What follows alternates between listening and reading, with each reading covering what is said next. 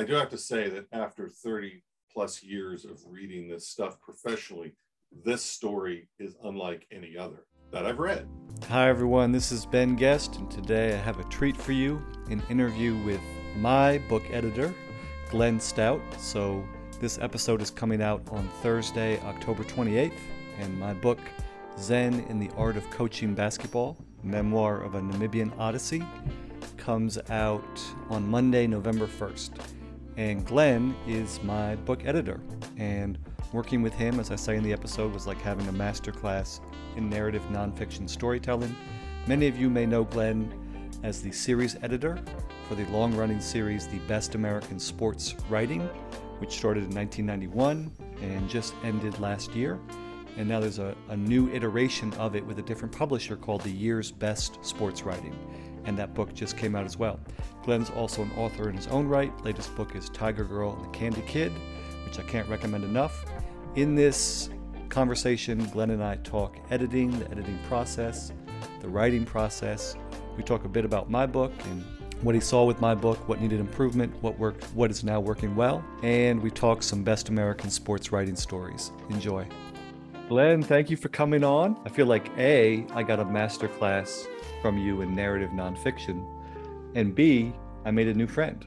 So it's it's double lucky. Well, that's the ideal situation, you know, because most of my friends uh, these days are people that I've met through writing. Uh, I mean, I have the old friends that go back 45 years, and then there's people that I've met uh, in writing mostly over like the last 15, 10 or 15 years. Mm-hmm. Um, and those are the people I talk to almost, almost exclusively.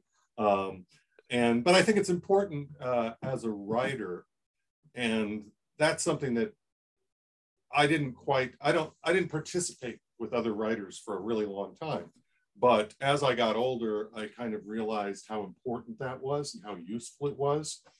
Um, not just in terms of your work, which it's very helpful for because you have somebody to discuss your work with, but you know, people don't um, always acknowledge how isolating writing can be. Mm-hmm. Um, you know, I'm sitting here in my basement, and you know, I, the story I tell all the time is when my daughter was younger, they'd ask her, "What does your father do?" And she was like, "He talks on the phone." Because of course she never saw me doing any of the stuff that I do. Um, but it's really, really useful to have that group of people in that tribe because it can be very, very isolating. And uh, and you do need feedback you can trust because you're probably not going to get it from your publisher. you know, or your editor. Um, so, you know. Well, you are a fantastic editor. And so let's dive into the editing process, feedback, etc. I guess my first question is how do you approach the editing process? Um, you know, when I first started editing work, which has been about 10 years ago, uh, I decided I felt I'd never been adequately edited. Um, I've just been kind of had comments tossed at me and scratches made on pages, and nobody ever really tried to teach me anything. I figured I learned this business basically on my own. Um, and I decided I wasn't going to do it like other people did it. I was going to do it the way I thought I wish somebody would have done it with me. So when I go into editing a project, um, we go soup to nuts, top to bottom, as many times as it takes. I have talked to other editors and, and they would, I tell them, oh yeah, some stories we've gone back and forth 12 or 15 times and their jaw drops. And, you know, they said, well, I might do it twice. Well, that's fine, but, you know, I'm trying to do it a different way. And I'm trying to bring the writer to a place where the writer isn't going to need that much help the next time. Now, that doesn't mean every story has to be done 10 or 15 times. Sometimes it is two or three. But, but what I try to do uh, is when I'm given a story or a book or whatever, I go through and I comment as I read it the very first time. Questions that come up in my mind, things that I see, I, I call that a virgin read. I'm never going to have the experience of encountering the text for the first time ever again. I'm going to have one shot at it like a reader might have. And what I think is important about that is, particularly now that so much work is available digitally and everything, is you don't want the reader to stop reading. You don't want to kick the reader out of the story. A little different when it was all on pages. Yeah, you can scan back if you kind of missed something or got a little confused. It's easy to scan up that page or flip that page. A little harder when you're reading on your phone and you're scrolling through.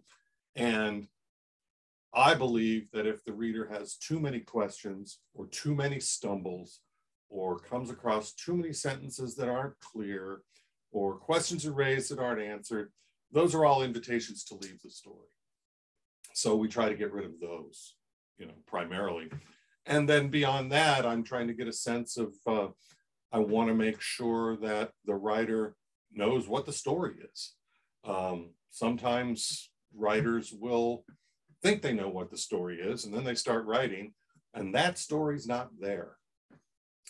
Mm. Their hmm. preconceived notion of what the story was. And but sometimes another story's there. Uh, the story that wants to be told, I'm convinced, is always there trying to get out. And if I can help that story get out um, and show the writer how to get it out, um, that makes the process a lot a lot easier for everybody. Because when you try to tell a story that's not there, the entire thing is a struggle and it's false and inauthentic. Okay. Um, so try to tell the story that's that's in front of you. Um, so you know, as you know, you'll get a first draft from me back with, you know, I don't know, 150 comments, mm-hmm. and you know, I'll just respond. And right. I might give you an example or two about what I mean if I say this sentence is too chewy. You know, I have my pet phrases that I use, you know, and uh, I give you a little bit of examples of this, but I try not to do a whole lot of rewriting except to give you examples. And then I also make it clear that everything I do is suggestive. It's your story. You don't have to do anything that I tell you. It's all suggestive. And quite frankly, if I make a suggestion, that might spur you to have a better response than my suggestion, which is great. That's what I want to have happen. Because I don't ever want to get to the end of a story and have a writer feel like it's not theirs anymore, that it's mine, or that it's this, you know, this other entity that evolved. It's like, well, gee, this is the story. I reported all this, but this isn't my writing. Um, no, I, you know, if your writing's not good enough, well, we'll ho- hopefully we'll teach you how to write better in this process, and then you'll still feel that it that it's yours. So that's how I try to do it. And uh, Otherwise, it wouldn't be any fun for me. Um, I, I detest trying to give something a quick once over and fix it. Mm, right. Well, you know, you can't do that. So, that, so that's that, basically how I do it. And that initial read will take, you know, it will take a long time. If it's a long, if it's a 5,000 word story, that initial read might take me three or four hours. Mm. It's a hmm. longer story. It's going to, it might take me a couple of days mm-hmm. to go through it with the level of attention and focus that I think it needs. And then every time we go back through, you know, you kind of get to other things. Mm-hmm. you mm-hmm. start working on, on smaller, you know, issues. Um, but you know, the the I will go back a little bit after the first time and and maybe make some other comments because now that after I've seen it all, I can elucidate a comment that I made, and you know also address if there are structural, real structural issues or something like that. Um, that's why I always follow up with a big email that kind mm-hmm. of explains everything, and then I think most importantly, I encourage dialogue between the editor and the writer. We will solve more problems talking than we will in two days of sending emails. And in my experience, some of the best breakthroughs I've had with writers, or rather they've had with their stories, have been because we've bounced ideas off of each other. And that right. doesn't happen when you're just dealing with each other by text. It doesn't happen if you're doing it by email or god awful Google Docs. Um, you know, it doesn't happen that way. So, you know, if your editor won't talk to you, screw them. That's yeah. my philosophy. And you know, that's how I feel about my about many of my recent editors because they've never spoken to me. Um, so you know, my estimation of them goes you know way down because you know, communication. Hey, we're in the communication business. Right. We're trying to connect readers to our work, yet we can't talk to each other. That's bullshit. It's interesting. So the I think we had about five big drafts where I sent you the manuscript and exactly what you're saying. You you would go through it. A few days later, I would get it back, be a whole bunch of comments, and then it was a two part process, right? You would say, okay, read through the comments. That's part one, and sit with it for a few days, and then let's have a phone conversation. Then yeah. we might have a 90 minute, two hour phone conversation going through everything. Um, and, and, so like that that two part process was so helpful for me because it's first it's here's the feedback and take it in and think about it and, and let it settle and then let's dive into it. Feedback can be overwhelming. You're getting it all at once. There's all these comments my god what does this guy mean? You know but if you let it sit for a while then it kind of clarifies for you as well Mm-hmm. and you have time to like oh now i get what he's saying. Now now i understand what this point is. Or maybe not you know maybe you get to you know i still don't know what this point is. But but you've you've sat with it and you're not just reacting. You know um, we're all very protective of our work. And when somebody tells us something isn't you know should be done a different way we you know the initial response is always like what? What are you talking about? Um, but and that kind of you know levels that out. And then i also think the other thing is just um, through that whole process the back and forth and the email and then the conversation is to instill confidence that mm-hmm. this is solvable and doable and because we're all fragile and think that we can't do things more than we can. And and that it works best if it's collaborative uh, rather than you know hierarchical um, so I try right. to, you know, I'm a writer too. right, right. I'm know? sensitive too.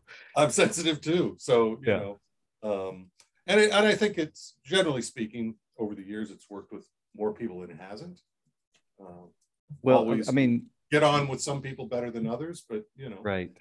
Your, I mean, your your feedback, like I said, it's a masterclass in narrative nonfiction. But the but the overarching approach you took, which you just described, of hey, I'm gonna I'm gonna give you my thoughts, I'm gonna give you my suggestions. I'm never going to insist on anything. It's your story, and and it, and it has to be your story and what you want. And you, you've written and published a number of books, you've edited a million stories, you've worked with the best of the best. You could pull rank anytime you wanted. And of course, that's something I don't even think is in your mindset because it, it is about supporting the other person and making sure that, that that what they want, that they're accomplishing what they want.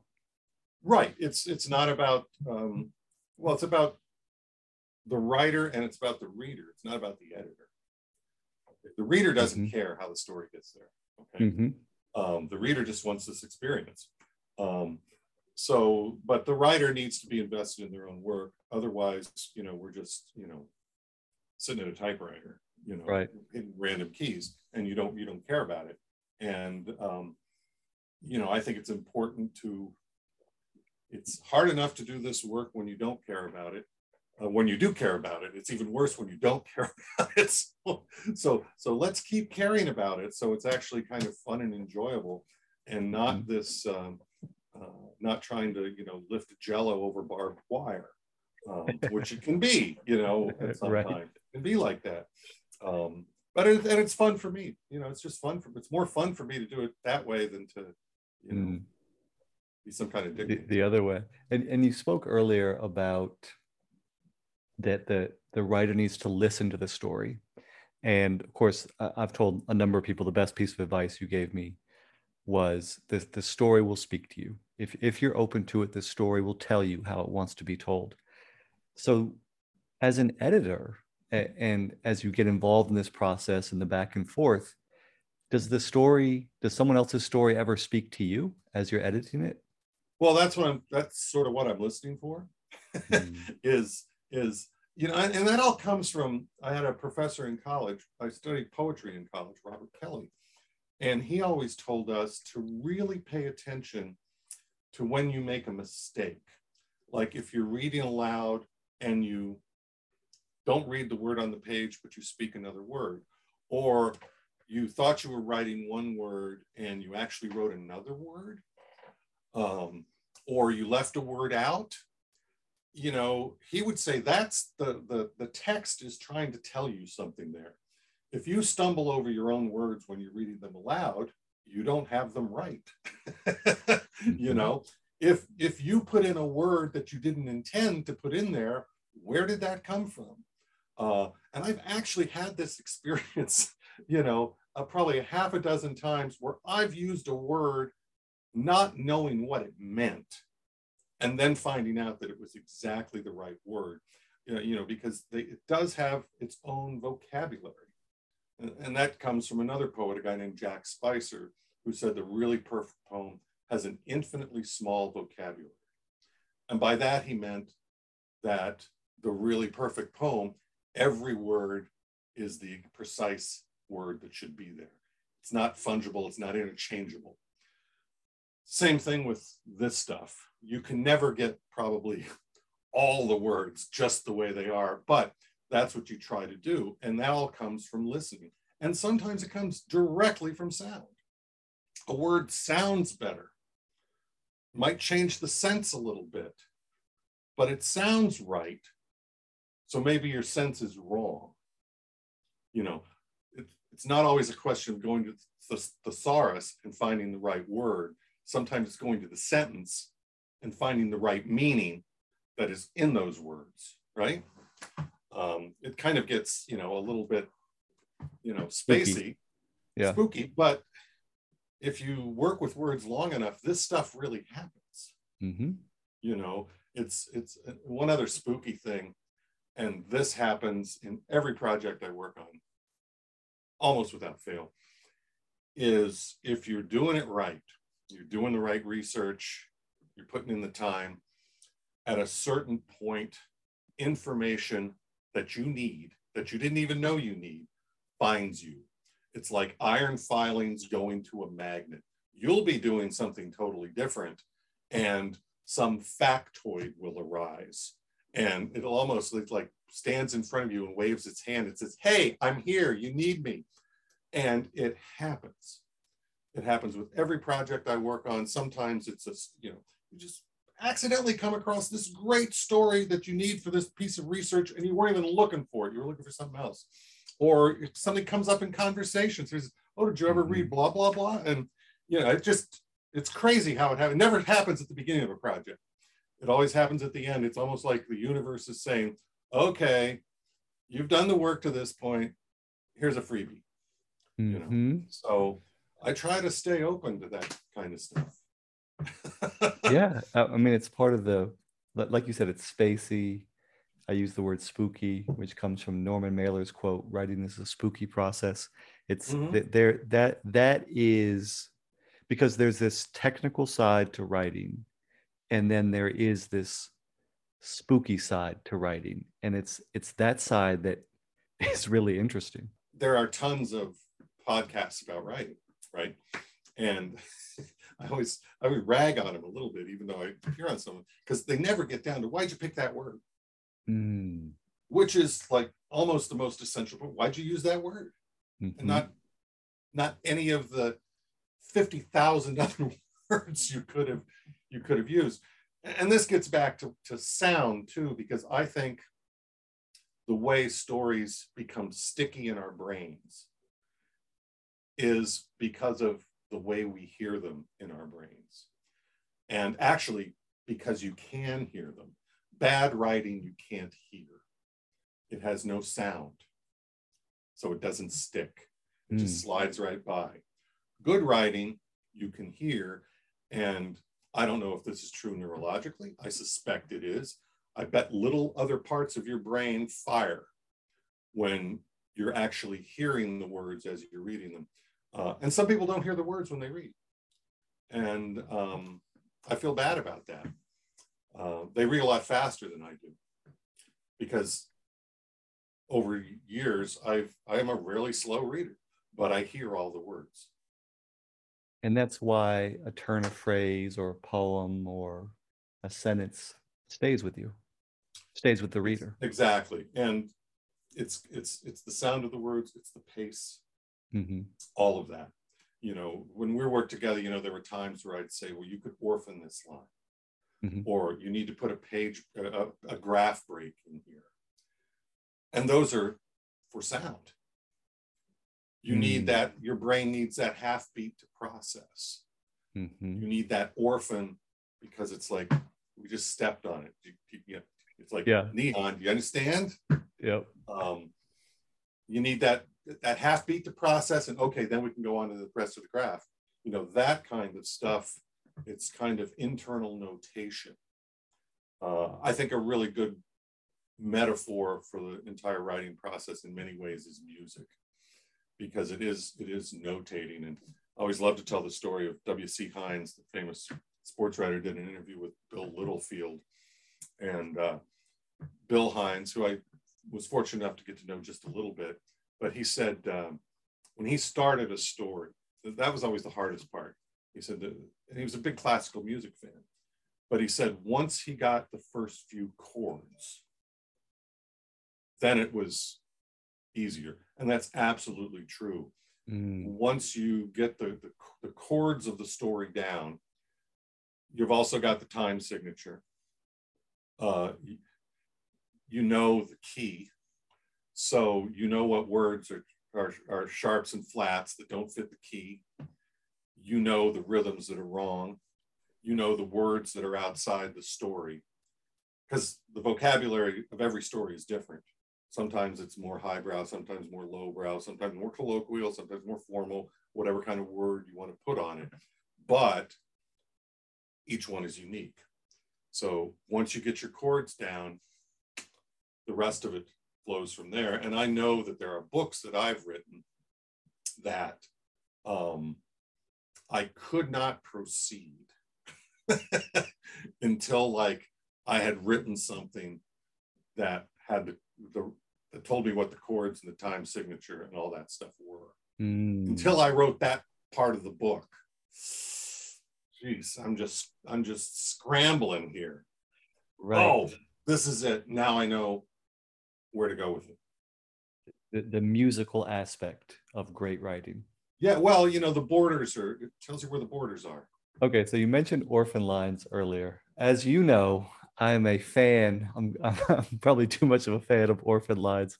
I have a lot of orphan lines in my in my book, and so you know this story. But for the listeners, I'd I'd written a first draft, done a pass or two, so I had a, a second draft, and I was sitting here in New York and thinking about working on some aspect of the of the book, and I look over on my bookshelf and one of the many best American sports. I'm holding the book up for for the camera right now for the people listening of best American sports writing. This is the 2018 edition, and my father and I had gifted this book to each other each Christmas for the past 25 years, probably.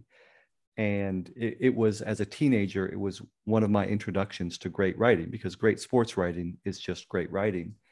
And I always remembered the series editor lived in Vermont because I grew up um, in, until high school in Vermont. And so I just looked at the book, looked at the name of the series editor, Glenn Stout, and thought, let me just Google him and and I don't know, maybe he'll take a look at my manuscript because I'm from Vermont, right? That's how I thought. Right. Uh, you know, when you're writing, when you're in the midst of writing, like you have these crazy thoughts, like, oh, he's from Vermont, I'm from Vermont. Maybe you like, maybe we could uh, talk to each other Well, it didn't didn't hurt.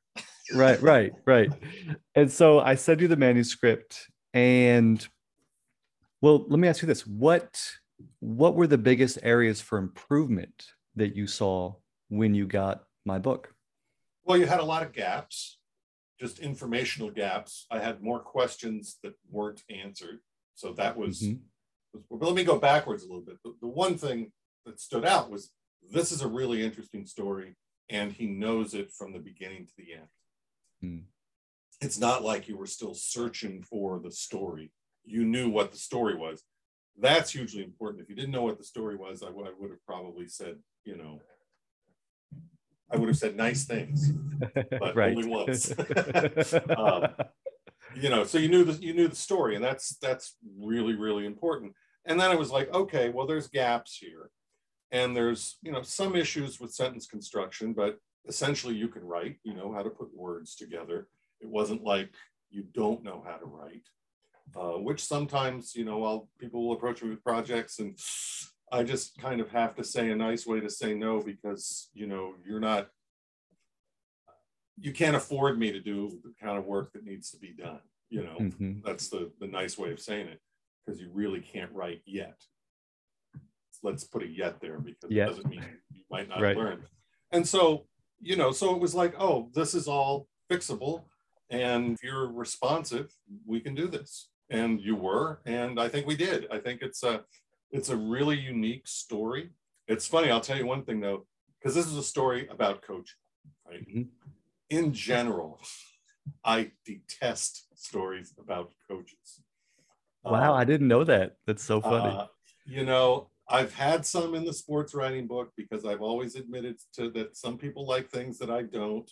So I've put forward stories on coaches that make me want to hold my nose because I think the tendency in much American sports writing is to god up coaches into these, you know, I grew up in Columbus, Ohio, where the shadow of Woody Hayes, you know, dripped over everything.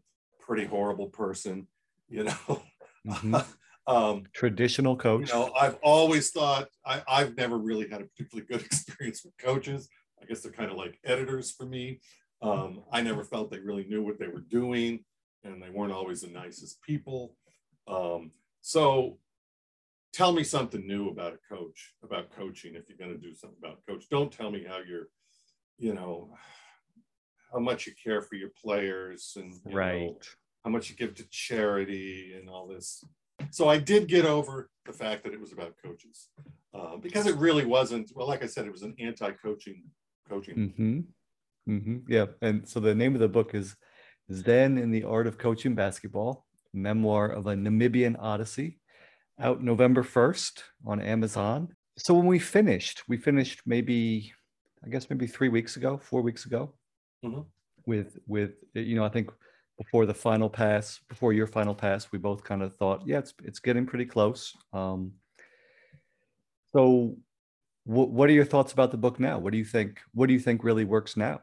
Now that we've done well, so think, much work think, on it. Uh, you know, one, I think it's just you nailed the arc of it really, really well um, mm. because it, it, it does go someplace. You know, things do happen. And also, the real challenge in a story about a team, because you're essentially writing about a team, is you have all these team members, and it's really hard in any piece of writing to keep your characters straight, to differentiate them. Uh, without making it so obvious that you're differentiating them uh, you know, I always tell people that like when you first introduce somebody in a story, particularly if they're going to stick around, right? Um, give the reader a hanger, something that they can put an image to. So the next time this name comes up, they have some conception of who this person is. It, it doesn't necessarily need to be visual. It can be, you know, how they smelled or how they, or a sound or something. But mm-hmm. and then the next time they come in, you get a little bit more. Mm-hmm. So that over the course of several appearances, okay, now you have an image that's not necessarily totally a visual image, but you have an image of a character. You have something that's becoming three dimensional. And I thought you did that really well because I wasn't getting confused between the players. And it's funny because your writing, in many ways, is very spare. Mm-hmm. Um, that works to your benefit because you still give enough, but it's spare, and you allow, and the reader kind of fills in the gaps. Yeah, give, giving a little bit of detail, but not too much. And like you said, there's there's a dance between the writer and the reader where you want to give some information and then let the reader use their imagination to to complete right you don't want to you don't want to be a dictator to the reader either mm-hmm. you right. know and and sometimes that's kind of a new yorker thing right in the new yorker and it's like we're going to tell you exactly what this person looks like and what to think about what they look like and everything. It's like they give you too much. Uh, mm-hmm. They were doing they were doing a thing. I it was so funny. They kind of stopped doing it, but um, there was a stretch of four or five years where like every profile, some editor over there must have said, you know, you know, a really good thing to do is to make mention of their shoes. So every person in a story, their shoes would be described. it was just, and I think it comes from, you know, Tolstoy or somebody had had made some statement like that. But it was almost comical because I would just read the stories to the first shoe reference, and then it was like done. You know, I'm I'm I'm over with this. I love it. So you have to be careful that you don't do it the same way all the time. So speaking of books, you have a book out. Best year's best sports writing. Year's best sports writing. I mean, I never understood how important the book was to people until probably eight or 10 years ago when I started meeting younger writers who would say, Oh my God, I've been reading this my whole life, which A makes me feel good, B makes me feel really old, you know, but it was in many cases, they're not even sports writers. It just inspired them to, to want to read and to want to write. Fortunately, we were able to switch that up a little bit with this. Rather than a, a, a series editor, there's an advisory board that makes recommendations to the annual editor, which will change every year. And that annual editor, unlike the guest editor, the old Best American, will be much more of a participant.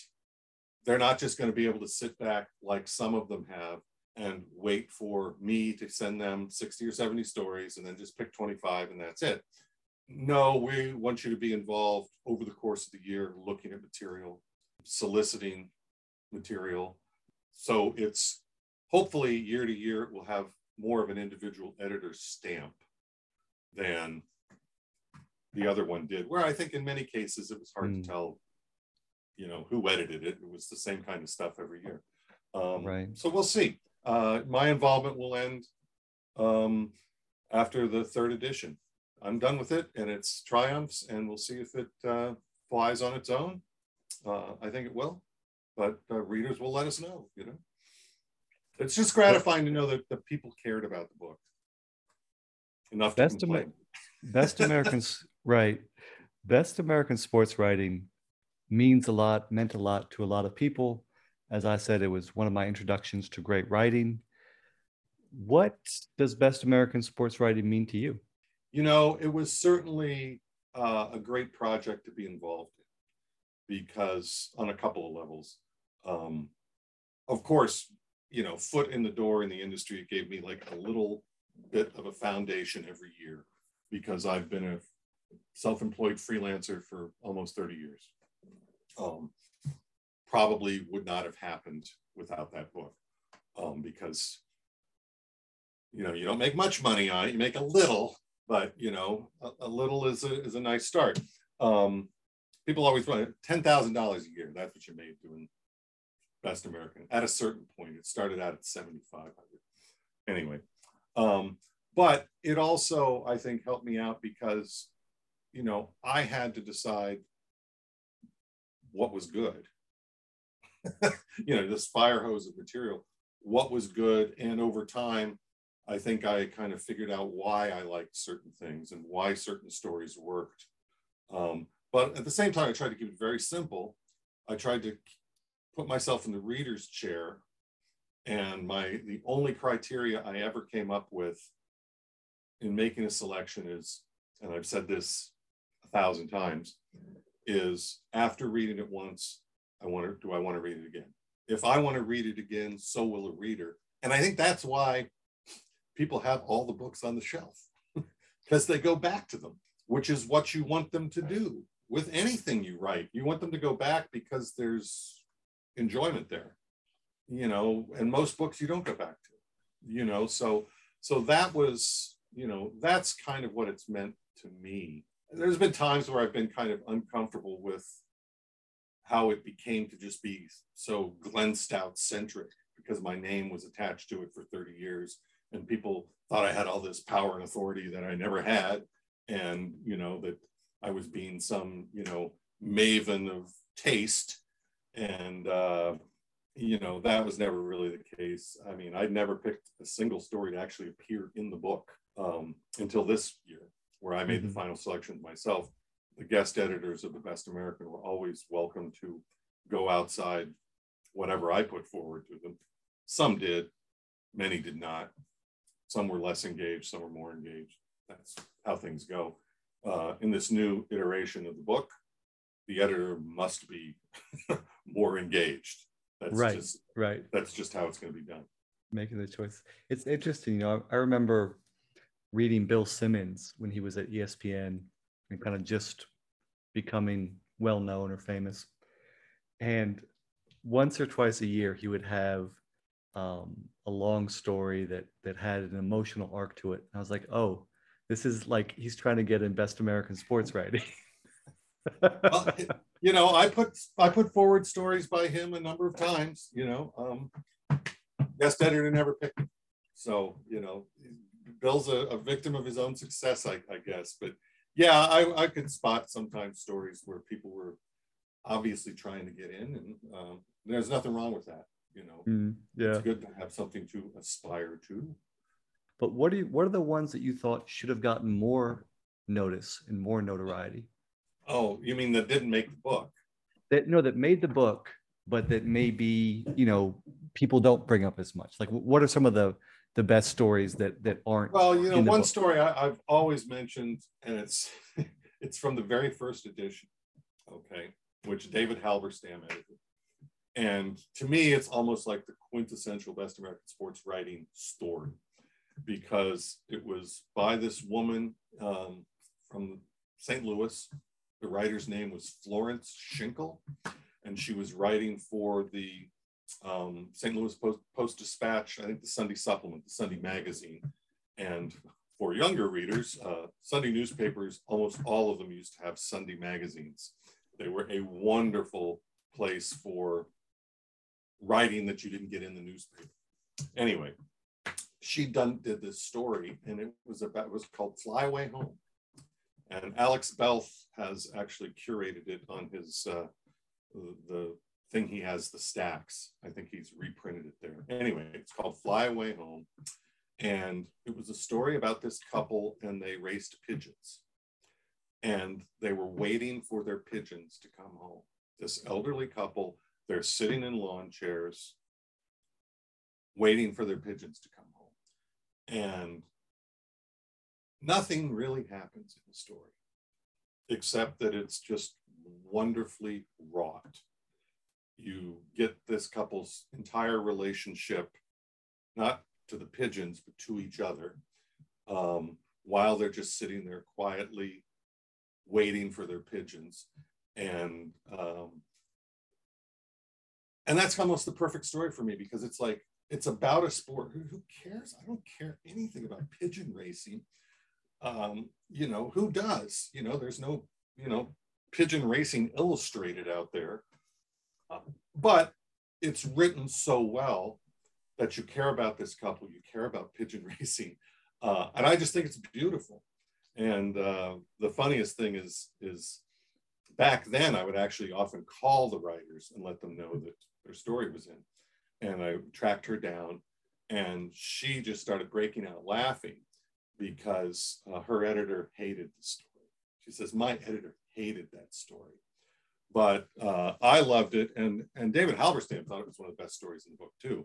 Now, I think the story that leads off that edition is William Nack's Pure Heart, if I'm not mistaken, which is a complete, utter classic about Secretariat. But this little quiet story, Fly Away Home, uh, that does it for me and there are stories that you know uh, that I read. I mean, everybody knows J.R. Moehringer's Resurrecting the Champ. Um, there are stories that I can read them now, and they'll still kind of bring a tear to my eye. Uh, David Davis wrote a great story about the Quarry brothers in boxing um, in one of the earlier editions that I just thought was fabulous. And, um, you know, I'm kind of surprised people haven't picked up on that a little bit more. And so in the new book, Year's Best Sports Writing, you have a story in there by Kim Cross that has the structure of a palindrome. And you first introduced me to this story even before the book came out. That is, that's, I've never seen that structure before. And Kim does a masterful job with it. Uh, can you just talk a little bit about that story? Well, Kim is uh, one, she's, she's really talented structurally. She wrote a book called What Stands in a Storm about the Tuscaloosa uh, tornadoes that is a braided story, meaning she's following probably 10 different characters throughout the entire book, and they're perfectly braided together into so you still feel like you're reading a single narrative. So she's very adept at that. I often tell less experienced writers, you know, don't mess with structure too much, don't mess with timelines too much. You know, it's it's hard to do that. Keep it straight. She's more adept at this. And and when we first started, I started talking to her about that story years ago. She told me about it. And of course, these two cyclists meet in Kazakhstan going opposite directions. One guy's name is Leon, one guy's name is Noel. It's a palindrome, and they're going opposite directions, like the like the Sneetches, you know, except they don't have a standoff. They actually, you know, meet and interact and, and then go on their way. And I told her then, I said, you've got to tell this, you know, use that palindrome, do this, you know, somehow you've got to write the story sort of like a palindrome. And, um, and I would keep needling her about it. Like, you haven't done that story yet. You really got to do that story. And, um, and she finally did. And, uh, it's a, it's a great story. She's also got all these, you know, Easter eggs in it of palindromes that she buried inside that fit in perfectly. Um, she didn't, they're not forced in, so you don't notice them. You know, it's it's just really, really, and I love it when a story can kind of be inventive that way. And it also speaks to what we were talking about before, is the story will tell you how it should be told. You could have told that story a different way. Um, it would have been a nice story but I don't think you would have remembered it. Mm-hmm. Right? I mm-hmm. think this way you kind of you remember it. It does stand out, and and you know she was on the advisory board as well, and uh, that's not why the story's in the book. Uh, it was recognized by uh, an awful lot of people when it first appeared. It appeared in Bicycling magazine, and uh, you know, so I, I was you know, I love it when a story does something like that. Who who is on the advisory board? Uh, the advisory board, I have to look so I don't leave anybody out, but uh, Ben Baby, who's a young writer with ESPN, who kind of led the charge on Twitter when the previous series was canceled. So I was like, okay, Ben, I'd met Ben before, great young writer. Uh, Alex Belth, who uh, curates uh, Esquire Classics and uh, longtime acquaintance friend of mine who's been in the Best American before. Howard Bryant, uh, formerly of ESPN, now of Meadowlark Media, who I've been friends with for close to 25 years and uh, talk to frequently, and uh, former guest editor of uh, Best American, Kim Cross, uh, Roberto Jose Andrade Franco, who's a young writer from El Paso, um, who I've been keeping track of for the last couple of years. He was a finalist for the Jenkins Award last year a really, really good young, well, he's not even that young. Roberto's about 40, but he's former construction worker who went back to school, got his doctorate, and and he's a wonderful writer. And uh, he's just terrific. Mike Mooney of D Magazine, who's one of the best feature writers on the planet and is also one of those people that reads everything and knows everybody. And then Linda Robertson, uh, columnist for the Miami Herald, used to be a sports columnist for the Miami Herald. Uh, she's been in the sports writing book eight or nine times. Uh, huge amount of respect for her. And they were all tasked with sending me 20, 30 stories, you know, at least, or maybe less if they didn't think of it. And, you know, I paid attention all year, but I looked at every single story they sent and uh, how much how much overlap was there in the story like did you get a story three or four times from three four well three yeah that was people? that was useful because if yeah. three or four pe- people pick the same story. I'm like, I really got to look at this one because a lot of people think this is really good, and people I respect think it's really good. And then it was it was also interesting just to read stories that I had missed. You know, the first story in the book by Alison Glock, I had not read that. Um, Which story is I that? think there's probably, I think there's probably six or seven stories in here that I had not read initially Mm. and otherwise wouldn't have come across. Um, because you know we have some stories from some relatively obscure places, and uh, but oh, and uh, someone else I forgot that's on the board is Latria Graham, um, who um, has not been in the book, um, but Latria has written for me before, and she is smart as a whip, and uh, she's working on a memoir right now, and um, she's had a lot of stuff in Outside Magazine and some. She's she's been writing about um, people of color in the outdoors for the last couple of years uh, in a really interesting way. Um, one of my favorite. Uh, she's one of my favorite writers out there right now. So I didn't want to leave her out. She's, Mm. Any, I, I anybody? didn't skip over anybody else. Sorry, Latria. Well, Glenn, as always, it's wonderful to just talk and and hear your wisdom and and hear your stories. So for the And listeners, this BS and all the, all the rest of it. No, it's it's I you know as you can tell I do enjoy uh, kind of talking shop and I uh, particularly enjoy talking to someone like yourself who's curious and engaged in this and I think you did a really good job with the book.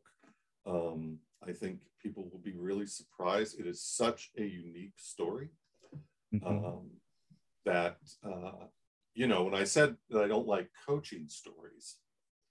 Well, one of the reasons I don't like coaching stories is so many of them are the same story, right? And I do have to say that after 30 plus years of reading this stuff professionally, this story is unlike any other that I've read. Mhm. Mhm. You know, it, it turns the whole coaching thing on its head, um, which is which is really really interesting, and gets into some, you know, some some interesting spaces uh, about thinking about how we learn, how we compete, how we become teammates, all that stuff. Um, because you know, in this day and age too, it's somehow, you know, the, everything is commercialized, everything is professionalized. What's important about sports, really? Um, Mhm. Not much, but Mhm.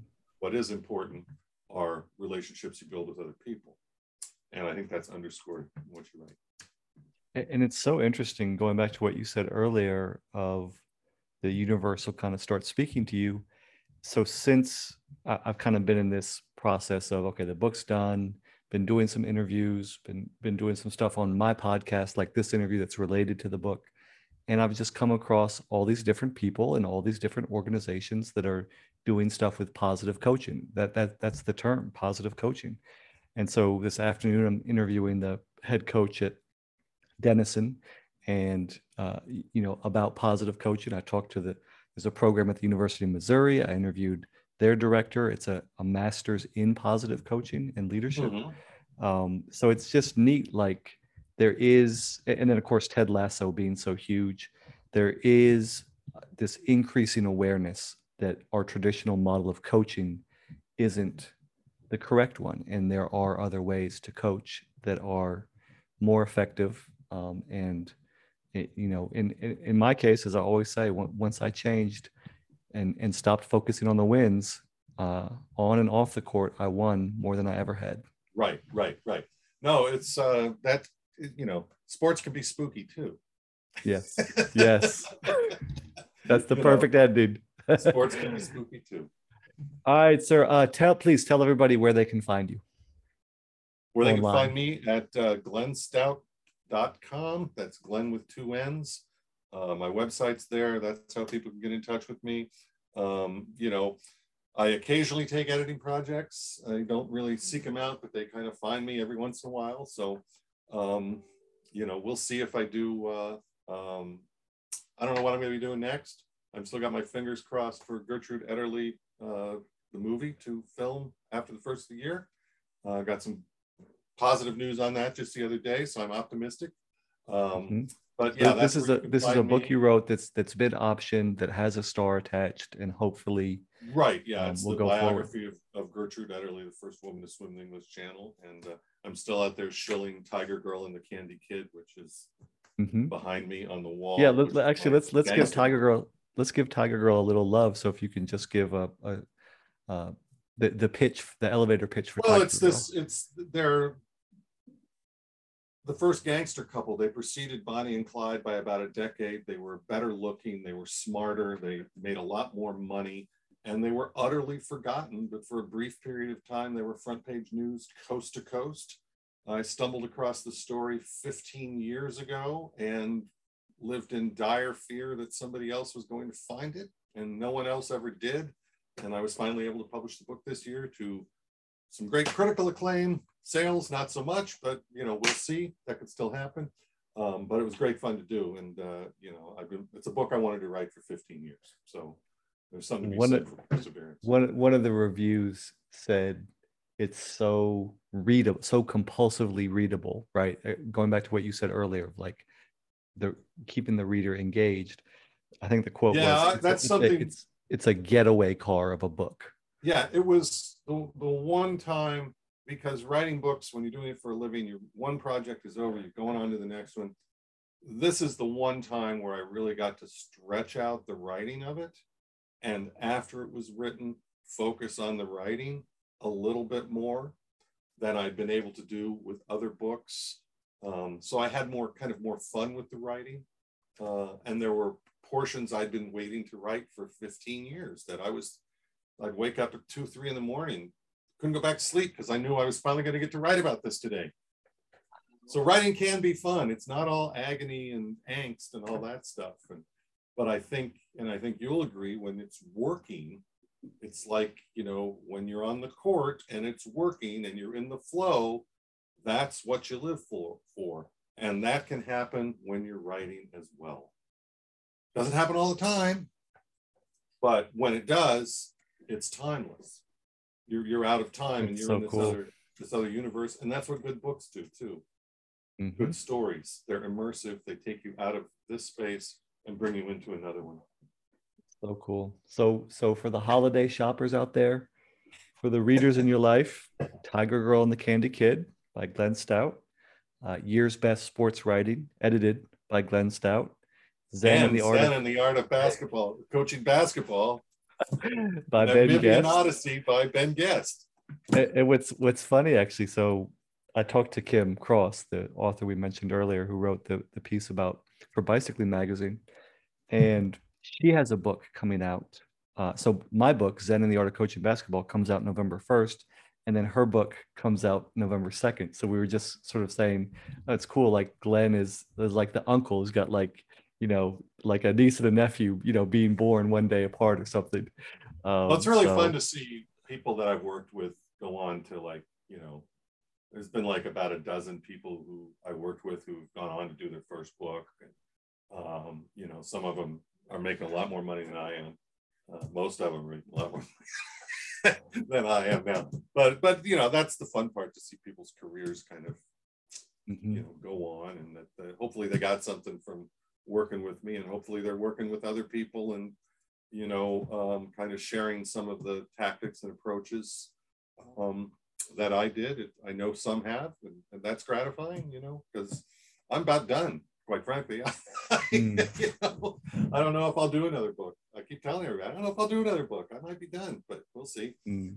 Um, well, I, we, we'll see, but but certainly your lessons resonate with me. I, I hope to use you again and or engage with you again for editing and but but most importantly your your lessons uh, like I said, it was a master class in narrative nonfiction. So thank you very much it's for that. Really gratifying to hear when somebody uh, gets it and and thinks that all my yammering has some use, use, use and value rather than you know, as my daughter said, he just talks on the phone. You know. all right, sir. Thank you all very right, much. Pal. That's my interview with Glenn Stout. You can find all of my work at benbow.substack.com. That's benbow.substack.com.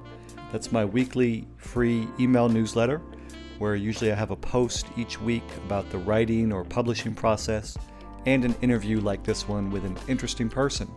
And my book, Zen and the Art of Coaching Basketball Memoir of a Namibian Odyssey, comes out on Amazon as ebook, paperback, and hardcover November 1st. Please consider picking that up. Zen and the Art of Coaching Basketball comes out November 1st. Have a great day.